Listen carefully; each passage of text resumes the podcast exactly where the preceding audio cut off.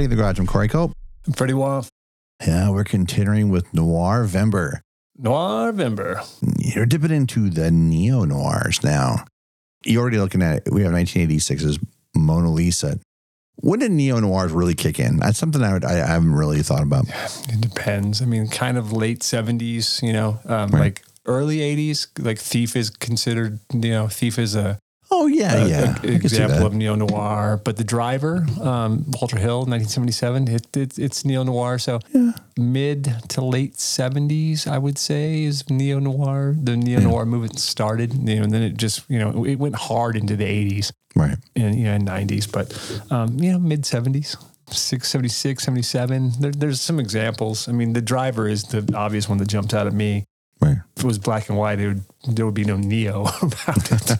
right. Could just put it in a time capsule with you know some of these other movies we've been talking about, or we're going to talk about. This one was the one where I really because here's the thing we don't we covered the driver already on the show and I didn't see the driver until I was already in my twenties. So, but Mona Lisa came out the year that I turned seventeen, and I don't think I saw it till it hit home video. That's probably I was probably between 17 and 18 when I saw this. So it was the first time I had seen a movie that well, I, of course, I wasn't really into big into British movies. There wasn't a whole lot of imports that were coming in at the time, other than maybe absolute beginners. Because that was all. But the draw for me was Bowie. It wasn't that it was UK a uh, British movie. It was that it was Bowie. So this is one I was I was really paying attention to. At the time, I, I don't think I knew who Bob Hoskins was yet. Oh, Even though- yeah, yeah, come on, you've yeah. seen Bob Hoskins. He was in a ton of shit before this. You, Well, but I, bet I did. wasn't aware of him. Yeah, Cotton Club. You know, you come on. There's What were we talking about Cotton Club? I, I I wasn't that well versed with Cotton Club before this. Oh, yeah. Well, Yeah. Long But- Good Friday. Uh, yeah. Well, anyway, it doesn't matter. Um, Yeah, Yes. well, I mean, you, I- you you- weren't familiar with Hoskins. Got it. yes. Yes. I'll stop trying to refresh your memory. I don't. Well, see, I could. But my thing was, I can say I've seen those other movies, but I didn't see them prior to seeing this. But with this one, it, he's in the top of his game in this because I have since seen those other movies, and I reminded you know five minutes into this what an incredible performer he is. I knew you were watching it last night because he texted me and said, "Man, I miss Bob Hoskins." And it's just you when you start watching him perform, whether he's in something like this or something a little more well, more the most mainstream thing he ever did was Who Framed Roger Rabbit, but he's fucking solid no matter what he does, and so it's so effortless with him too, the way he just the way he performs. I think what I what I love most about Mona Lisa is that it's such a simple story, and I love how you don't need a fuck ton of exposition, right? Nope. We don't. We don't. We don't. We never know what prison he got out of. We don't No. really know why he went to prison. And we know how long he's been there just from a simple conversation about how long has it been since, since I've seen you? Seven months, it or seven, Seven years. years. It's like it's so perfect. Like that's how you get the the message across to the audience without being like, all right, here's the baseball bat I'm gonna hit you over the head with, and here's the exposition. And another thing too that makes this m- movie work so well is it is a slim cast. Yeah. You don't get a lot of characters, unlike the comparative that we were making with the previous movie, with Night at Night in the City, where we were talking about Guy Ritchie and, and him kind of biting off the characters. He doesn't take anything from Mona Lisa because he's got like a hundred people in every one of his movies. This is really well cast and performed. Yeah. And by this is this is the one that kind of feels the most like a play, and that you have a lot of people doing all the heavy lifting. There's no a lot. There's not a lot of support players in the movie. you see the same character. What What's cool is these. You know, you sort of you, you you're introduced to these people early on. The uh, the um, the little circle of you know thugs and lowlifes that uh, you know George runs with. Um, you know, I mean, I, I like the beginning. How I, I, I love the I, I kind of like the weird sort of fractured gangster fairy tale vibe this thing has on. Like you know, the movie starts with Hoskins carrying a white rabbit, not unlike young Alice in the uh, Lewis Carroll uh, Through the Looking Glass. You know, and it, and it ends with that. So, I, it- what's crazy is there are only maybe what there's maybe half a. I mean, there's maybe a dozen characters in this movie, and you know, you see a couple of them you see twice, like the pimp. That uh, you know, it's funny because in an American version of this, that pimp that he beat up in, in the car would have come back somewhere. Oh yeah. Oh, when they're on the street. Yeah. And he just yeah yeah. Yeah, and he just fucking pounds him. What, what what makes this movie work again? And it's it's an, it's it's noir. It's not unlike the Harry Fabian. It's the desperate people. What what is different about this movie is George. I mean, I don't want to use the word. He's not a simpleton, but he he is a straightforward guy. You see who George is, and George gets in over his head because you know what I was reminded of when I watched this movie is uh, everybody is who they seem to be, and I would have said except Simone Right. you know, the whole time I was like thinking, man, is she just fucking playing him? They're fantastic together. I mean, Yeah. it, it, it all seems real. It's just the way it's played between the two of them. They're really great together. She's great. And even at the end, you're not really mad because you kind of, you know, it all makes sense. Like, he got it twisted. It's a it's a really weird movie. It's it's it's hard to um, you know sort of uh, who's right and who's wrong. And that's the other thing about noir is that noir is classic noir is shot in black and white. It's not, but it's not black and white. The stories, you know, it's never like with some noir. Yes, you know exactly who's the bad guy, who's the good. But, but for me, the best noir is where the lines are shaded. Is is Simone a bad person? No, she's not at all. You know, she's in a bad situation, and there's one way out. Is George a bad person? No, no. But you know, he again, the only way for him to take care of himself and his, you know, his estranged family is to go back to work for, you know, Mortwell, who's, you know, Michael Caine. Dude, Michael Caine's such a fucking awful person in this movie, man. Right. He is the bad guy. There, there is nothing good about, there's nothing nice about Michael Caine No. or Anderson, dude, who I really had forgotten that Clarke Peters was in this movie. I was like, oh, fuck, is that Clarke Peters? Yeah. seeing him that young, I mean, by the time I was really familiar with him, it, you know, it's from The Wire. So to see him, you know, young and fucking swinging at people, there's some great shots in this movie. Like when he's swinging at the razor with the razor, and they're in the, and they're riding down the elevator, and he's running down this. The elevator scene is fucking brilliant, dude. it's, so crazy. when they ride the elevator all the way down to, and by the way, you, speaking of Michael Caine, right?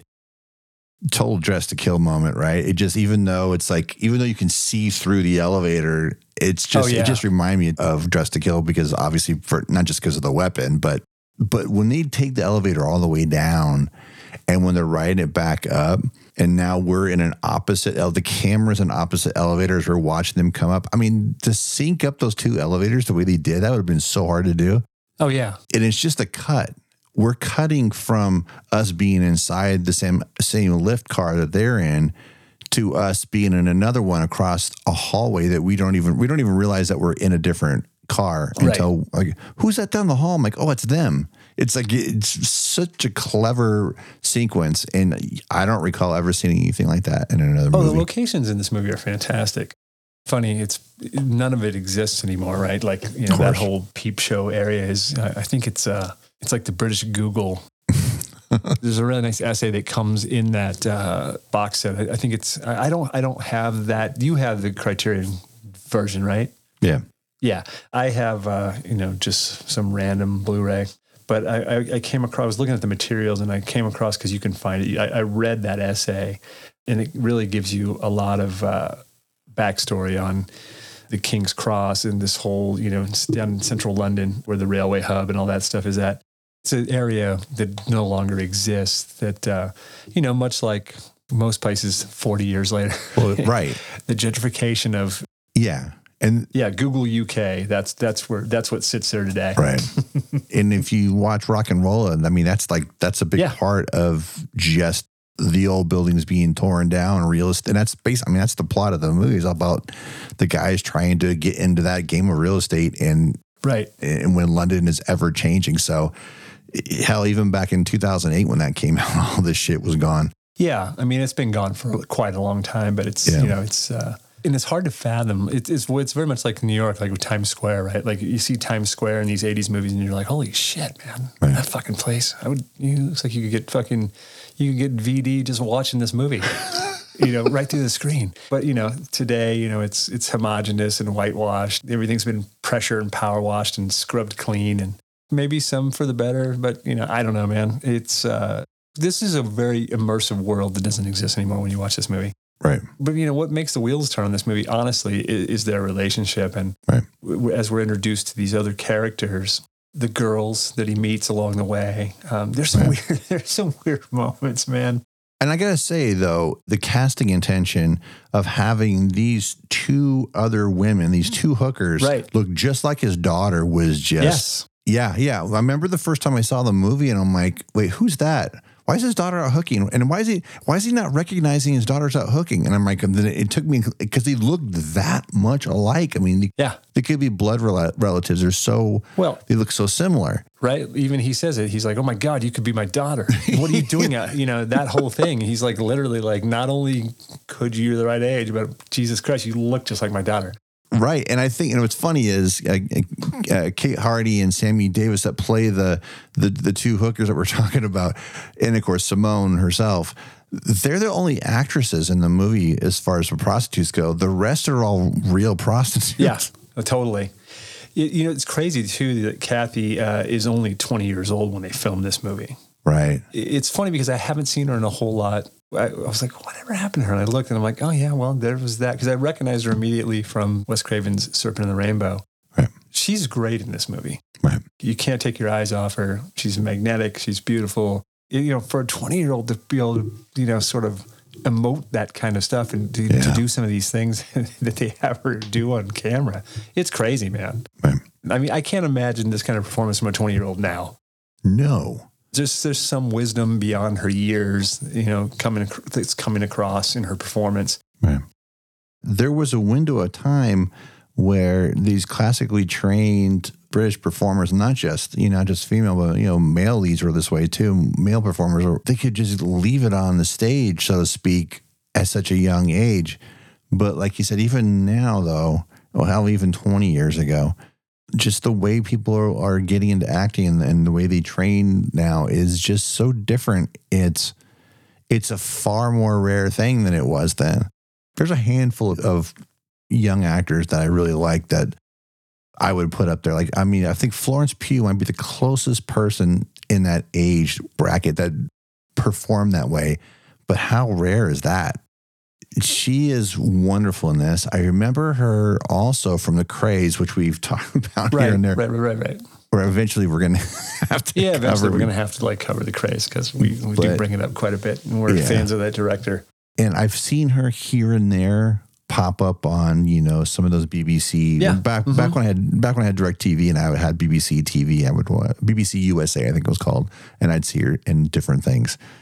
Yeah, she's wonderful in this, and the I think the thing that about her that just stands out is that she has this I don't know this aloofness that uh, of that she knows what's going on with her, but she kind of doesn't. She, you know, but she thinks that's all she is. That what she does for a living is all she is, Right. and which is, I mean, that's the character Cathy. But she really does a wonderful job of channeling that. Like you said, at 20 years old, to even know what it's like to, yeah, it's pretty impressive. Well, what's wild about this movie too is it, it has a very like fairy tale quality to it. Right. Neil Jordan was a writer, novelist before he started making films, but it, you know, it, it kind of has that sort of weird, sort of fairy tale vibe to it, which we see on full view in, I think his first film was Company of Wolves, right? Right. So there's a bit of that like fairy tale type imagery in this movie, like I mentioned earlier with the White Rabbit and Hoskins coming over Waterloo Bridge. We don't know where from. He's but he's coming back into this kingdom of filth, or or you know, he's coming back into the tragic kingdom, whatever you want to call it. I mean, and it's lit that way, and certain shots are that way. And what I like about it is we get to travel with Hoskins, who he's familiar with this world to a certain extent, but not to the extent that he has to go into this world once he takes on the job of driving Simone and you know then sort of becoming Simone's confidant. I, I, my favorite sequence in the whole movie, dude, is when they do the whole Pretty Woman thing in reverse. when Right. Simone take when he shows up, dude. when she's he's like, I got money left over, and she's like, He just said, not here, not here. yeah, right. I mean, God, it- it's such a clever moment that, like, literally, it is the Pretty Woman moment in reverse. It is. It almost looks like the same freaking hotel lobby. No, right. Absolutely, it does. I mean, instead of the Garry Marshall character, we get that fucking stodgy uh, Brit uh, guy who she maces at the, you know, the Right. last time we're in there. but I mean, the movie itself, it's real moody, man. And, and I love the way it's shot. Yeah. Roger Pratt's photography in this movie is bathed in blues and neons, and there's we're in uh, you know London where where we've got fog and water, and we're getting all that reflection. I mean, you know that that's one of the that's kind of a trademark of neo noir, right? Right. And this movie has all of that, man. I mean, and and, and some of the quirky things. I mean, it's very much like a novel, right? We're getting all those things that you don't usually get in these movies because you know, like we've got Robbie Coltrane's character Thomas, who you know lives in an abandoned caravan in a empty warehouse down by the river. Right. But you know he makes electric ladylands out of lime green Virgin Marys and you know the uh, ornamental spaghettis Yeah. you know, which is weird. Like, you know, meals you can't eat for girls who can't keep their food down. that, that's the kind of stuff. I, I feel like the, the fact that we don't have a lot of characters is we get a lot of character development in the ones that we do have. Right. Because Coltrane's character is interesting and he's used just enough. Right. They use all the characters the right, exactly the right amount. You don't need because this is this is the this movie is about George and Simone Right. and they keep it that way. And that's the other thing about good noir, neo noir. It's it's not overcomplicated Right. Because there's this human heart at the story of it, you know, and and and usually, like in this, Right. things don't work out. Things go south, and when they go south, they go real south, real fast. You know, there's there's some there's some seriously heartbreaking scenes in this, like where she, where he shows up the first time and she's tied down to the bed with the old No. man, and then and they have their moment where they get their friend, and she's just fucking slapping him in the face with that whip, and you're Yeah. These these moments you're just like holy shit. You know and you can see it in george's face. He feels for her. Like it's just you know and when she says you fancy me you know, you know that that whole thing that her speech there at near the end it's just fucking heartbreaking man. And uh, it has to do with we've seen them you know without any physical there, you know there's never the moment of you know they never give in right? There's a restraint there to keep you know i'm telling you the story. They're close. This is what you get you know. But they they don't have to resort to like hey man do we need to see bob hoskins making out with this hot 20 year old no we don't need to see that to know that i mean it, it's just way more effective the way that they did it. And, a part of that i'm sure is uh hoskins is one of those actors man who always brings like this sort of just sadness and empathy. I mean, he could turn it on a dime, obviously, if you've seen Danny the Dog or, uh, you know, The Long Good Friday. He can just play it the other way too, but there's something about him. We see you see it in Roger Rabbit. You see it in um, there's a movie I'm sure you've seen it called Heart Condition with Yeah. I love heart condition. uh, Denzel Washington and Chloe Yes. Webb, right? Yeah. Uh, it's just you know Hoskins is, was one of those actors who uh, he could do more with his eyes and uh, that sort of sometimes mischievous grin, sometimes sad. You know, I mean, he he just he was one of those actors who you're not just it's not just him saying the words. You're you're you're seeing it all. I mean he's he's wearing it. And and and that's what he does in this movie is he he wears his emotions kind of on his sleeve. Right. i mean everybody i mean his buddy he's like you fancy her i mean everybody knows man. It's just but he refuses to act on it until the end where it just you know where everything kind of just you know unravels Right. and it unravels in a really weird you know, it, it's not even it's not even about them at the by the end of it. It's just it, it's just all sort of it's a revenge. You know, it, it all sort of just you know blows up, and, and I was like, holy shit, they would never make a movie like, end like this now. No. it's too messy. There's like you know, and and when I say messy, it's just like it's not neatly packaged up, right? The two girls, you know, they're sitting in a restaurant behind glass, and you know he gets in, and that's the last time he sees her, and him and Thomas drive away. The next thing you see is the. I swear to God, dude, I hadn't seen the movie in so long. When they're under the car working, I I was this, those legs show up. I was like, oh, they're gonna off him. I couldn't remember if if someone killed No, him. I'm just no, I'm just the same way when he's like he's kind of wrapping up the story, and I'm like Yeah. going, I don't remember this at all. No, man. I, I was like, is he right? And then I was like, is he already dead? And we're just sort of seeing one of those flashbacks of, and we're hearing a voiceover from heaven. And I'm like, no, it's the lips are We're rid Sunset Boulevard moment, right? That's Yeah, what- right. I mean, it, it, but it, it, so it's a really, I mean, I, I feel like this is definitely Neil Jordan's best movie. Oh, I wouldn't argue that either. Yeah, I would agree. know? yeah. And and again we get you know we get that Michael Caine performance we get you know we get a we get and dude Caine is only in six scenes in this whole movie Hoskins and him were together on on Sweet Liberty. right And the whole time they were on there, they talked about the movie, and Caine told Hoskins, like, "Oh yeah, man, and I, it was too small of a part. I'm done kind of playing villains." So I kind of played it down. He like made him look the other way, and then Hoskins shows up on set, and there's Caine. he just Right. like he'd, he'd fuck with him the whole time, thinking I mean he was going to make that movie with him. He had no clue until he showed up. yeah and it's funny they had worked together before it was with Richard Gere it's called Beyond the Limit you know it was directed by John Mackenzie. It was his follow up to uh, the Long Good Friday I think. But so they they had worked together a few times. So they, I mean but you can tell they have this the, the that sort of weird worn in relationship that you know the first time when we see George um, when he shows up at he's like hey man what are you doing here? And he's Right. like that whole weird moment um, it's it's just so funny because he's like such like a clueless kid right? Like This is why you build around character and not Right. and it's because if you can't relate to it, who cares? right you're, you're never going to engage an audience if Sure. don't, people don't care. And this is something that this is the problem you have with a lot of movies that have come out in the last 25 years. And, and I mean, you just look at the superhero movies. I mean, that's a perfect example. The ones that work focus on characters and the, the relationships the characters have. Only and the only ones that work have that deeply embedded. And that's why like Iron Man 3 is so damn good because Shane Black writes from characters and he Right. writes outward.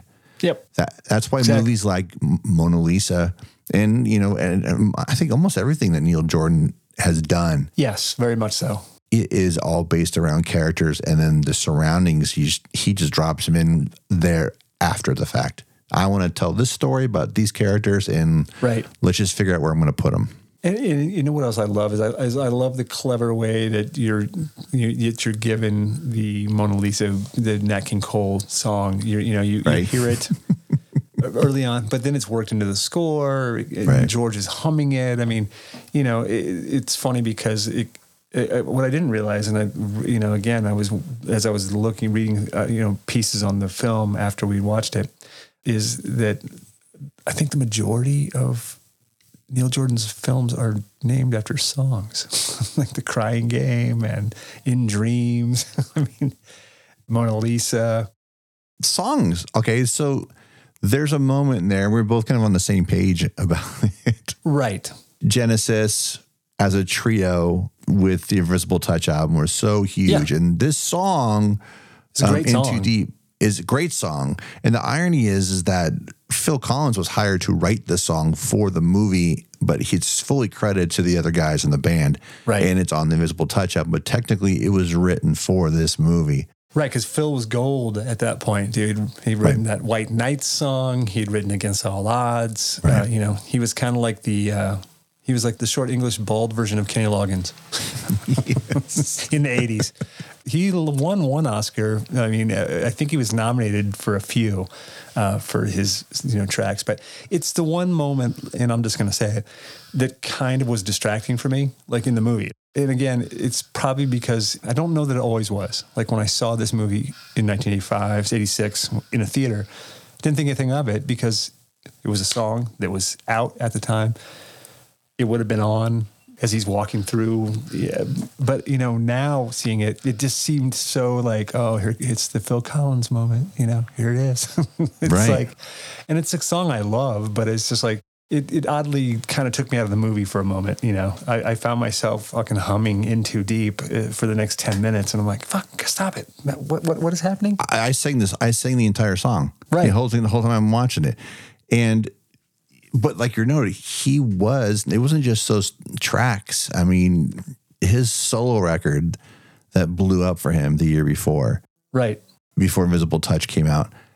And but Invisible Touch, I want to. I want to say came out after this, right? Had Yeah, it came out like it came out in the same. I think because it came out in '86. It came out in the summer, but I think the Summer. movie.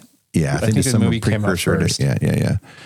Remember, he Phil Collins had. I mean, the, okay, you're like you noted it. It if there was something out of place in here, it's this music video-y moment. And Yeah, totally. I don't mind it because it's such a great song. But if it, if it was a song that sucked, then I'd be kind of like, Well, right, exactly. I mean, the thing is, it, it, it and again, but it's a very '80s thing, right? It's it, it this this happens in a lot. You know, we always talk about the '80s montage. Oh, here comes here comes the montage, and you know, there's a song that was popular at the time, and you're like, oh, and you know, and now you associate. I I hadn't associated that song with this movie, but now I never will ever forget. No, it. never, never again. So, again.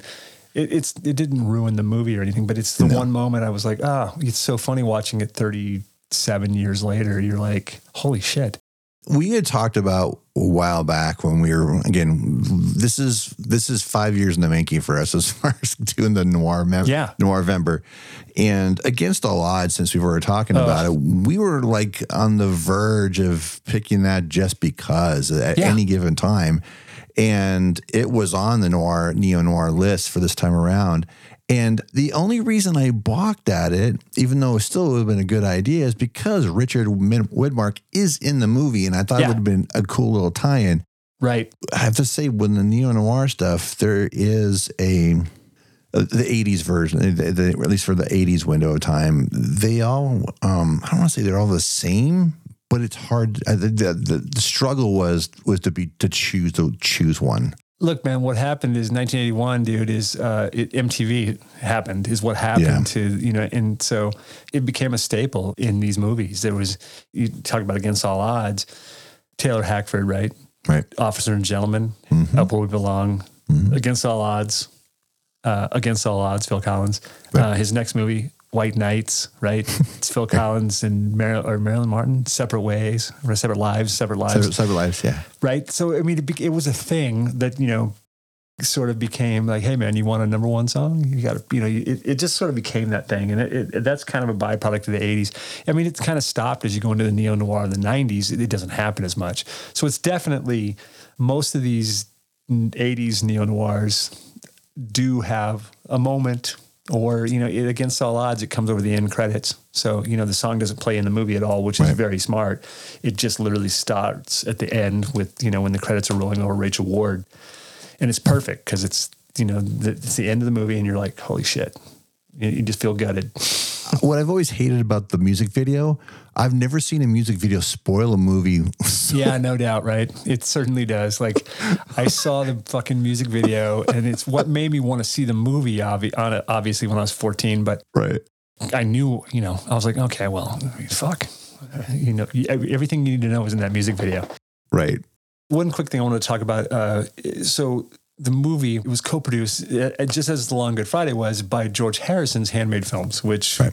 everybody you know knows what uh, Beatles fans we are and how much we love Harrison. The funny thing is, I was watching. Did you watch it all the way through the credits? Yes. So there's there's a like a production consultant credit for Richard Starkey, and I was like Richard Starkey. I'm like, oh fuck, that's Ringo Starr. Right. That's that was his credit, special production consultant. You know, Yeah. Richard Starkey, and it, the name just like jumped out at me, and I couldn't figure out why. And I was like, and then it took me like you know about ten minutes of thinking about it, and I'm like, oh, that, that's fucking that's Ringo Starr's name, his real name, Richard Starkey. So I don't know if that was you know I don't, know how involved Ringo was with handmade films or whatever. I mean, I just thought it was kind of a funny, you know, when you talk about crazy credits like you used to get in the end of every Burt Reynolds movie, um, or you know, or a Naked Gun film. Right. well, there's your crazy credit for this movie, Richard Starkey. the thing about Harrison's, you know, on this as far as Handmade Films being involved in stuff, prior to us recording, I was I was on Wikipedia going through their their filmography and you know a lot of the stuff you recognize. The the one thing that that caught my eye was like Robbie Coltrane's in that, and he's Yeah. in that, and he's in that, and he's in that. Like I mean, he's in like every third movie that's on their roster. It's pretty funny. Um, Nuns on the Run was the their Right. their lone '90s movie. Yeah, Yeah, it's funny because uh, I, I think he belonged to like a wasn't Robbie Coltrane from like not from Monty Python, but he was from another comic, um, like a like a you know Monty Python type group. I can't remember what they were called. Oh, let me look it up. Hold on a second here. comic strip, comic strip, uh, Comic I strip, think is what they were called. But again, you know, it's yes, dude, Robbie Coltrane and Nuns on the Run, and you know, there's just a lot of tie-in because you know they they did Life of Brian, And in 94, Guy Ritchie's Lock, Stock, and Two Smoking Barrels. right? This is the same year that they made their one big misstep when they produced Shanghai Surprise with Sean Penn and Madonna. Am I not wrong? Am I wrong? no, that, I mean, uh, yeah. I feel it's. I feel like this was. Uh, I feel like it was produced and you know released in the same summer as uh, Mona Lisa. So they're you know they were they were one for two. You know they're they're hitting 500 for the summer of '86. Yeah. Oh, Jim Goddard, what were you thinking, dude? Uh, BBC television for you. Yeah, no doubt, man. I mean, I think there's a George Harrison music video in the middle of that movie too. Probably. Yeah, I think I think instead of uh, "In Too Deep," we get uh, George Harrison playing ukulele, singing something. Uh, you know, I got my mind set on you. Was that around that time? After that. No, it was after that. Wasn't that? Was that like 87? '87. Yeah, it was. It was the, that album came out. Cloud Nine Yeah. came out after And then right after that was, the Wilburys. yeah, the Wolverine. Yeah. the Woolburys, if you will. But yeah, I mean, the, this this movie, I, I feel like it's a a really good example of neo noir, and it's funny because it's, uh, I would say, it's our only truly Brit movie. Because I don't know that I would say Night and the City. Well, No. Night and the City was not. It, it felt more like a, a American studio film, especially because we watched the American cut, which Yeah. And it was uh, uh, with, with the British ending.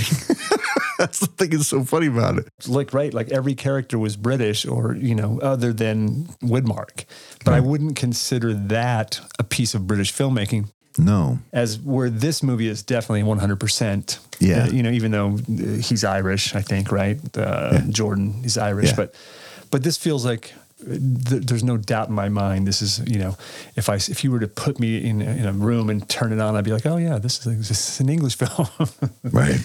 and it's fun and i'm glad you picked it because i don't you know i mean i hadn't seen it in a long time i mean i owned it i don't remember the last time i had seen it so you know watching it last night and then sort of you know going back through some things today just you know to refresh my memory um, i really did enjoy it. it you know minus the things we talked about i think that if i was to rate i'll let you know at the end when we rate the four movies we talked about. But i would say right now this will probably be number four for me. And it's not because i don't like it. It's just No. i like the other movies a lot more. I know that unless something goes horribly wrong. And I meant to address this earlier when we were talking about uh, the music, and not just be, prior to Phil Collins, we were talking about the score and how Nat King Cole's track works its way in there. I wanted to talk about somebody who who'd composed the score in the movie, and it's Michael Kamen. yeah I have never seen a movie of his that wasn't just this boisterous Joel Silver driving score. right His subtlety the score is ex- exceptional in this movie it's it's so subtle. It's so perfect for the work. I think because I've seen everything I've ever seen his name blown up as single title credit for, it's always a big movie. yep And it what he does is so I don't want to say small. This is not and when I say small, I don't mean it in a in a derogatory way. It, it's what he does is perfect for the story. It's never overbearing. It's never sappy when it could be at moments, especially the end. I think just by seeing, you could see every, you can see a hundred, well, hundred, you can see 15 movies of his, and 14 of them have a song. The score cues came from the same other, that's one of the other 13 movies you're looking at. But that 15th movie is this, and you're like, wait, he did that movie too? This is 86, man. Where we at right now with Lethal Weapon? Right Yep. around the corner. right So, shit. His score in this is exceptional because you don't notice it. Yeah, it's it's one of those things. It doesn't get in its own way, and uh, but it's so effective. I mean, it li- literally. It again, it's it's it's like the framing. It's like it's like the it's like the staging of the characters. It, you know, when we when we have George and Simone, it all hits the right notes. It's a super effective film on all of those levels. I mean, it's a well crafted, it's a great example of neo noir. The characters, I mean, it's it's a great movie. It's just funny that like uh, it's one of those movies. I feel like a lot of people haven't seen this movie too. I mean, I, I know that you know I know there's a few people that listen that are going to be like, well, I you know you're wrong because I've seen it, but I'm saying overall because I, I've mentioned it to people several times, you know, over the last 25, 30 years, whatever it is, who don't know it, you know, when I, because, we, you know, when you talk about Hoskins, I remember when Hoskins died, I was like, oh yeah, man, you got to check out Mona Lisa and Long Goodbye, and Long Good Friday. And Right. if they knew one of the two, it was a shocker. you know, everybody knows him from Roger Rabbit or Heart Condition or, um, you know, or the, um, what is uh, what is the movie? What is the real title of the Jet Li movie? I call it Danny the Dog because that's what I saw it as. It's is it un- uh, it's unleashed, isn't it? Unleashed? Correct, correct, Right. right. right, I mean, that's what most people, you know, who I have known over the last 20 years wouldn't would know Hoskins from those movies. You know, he's in it, but he's in a ton of stuff too. Like, you know, he plays J. Edgar Hoover in uh, Oliver Stone's Nixon, and he's so damn good in it. Yeah. I think he's one of those actors, man, who never gave you a bad performance. There's Right. never like I don't ever remember seeing a movie with Bob Hoskins and being like, oh man, this he's miscast or you know he was you know eh, not for well I'm okay.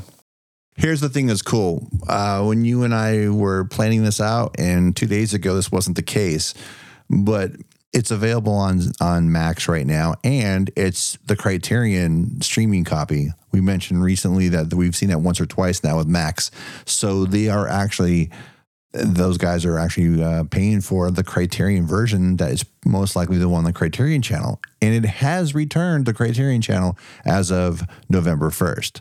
So there you go. Oh, there you have it. All right.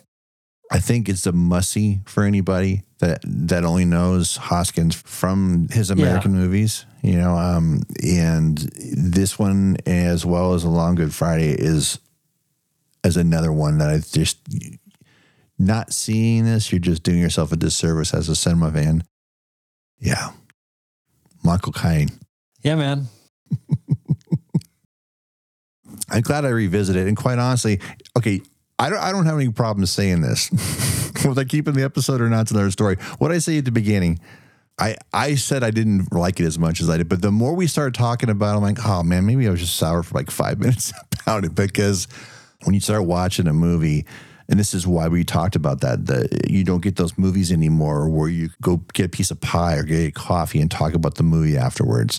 Yeah, absolutely. That's, that's exactly what this movie is. This is a Right. movie that you're supposed to sit and you're supposed to digest and you're fucking supposed to like run it all back in your head. And you're, that's one of the things I miss about film. Like, even you know when you go into film, I, I feel like those are the moments. And I don't know if it's you know just as you get to be a certain age, you don't have that time after you see a movie with your friends or or to sit and talk with people about it.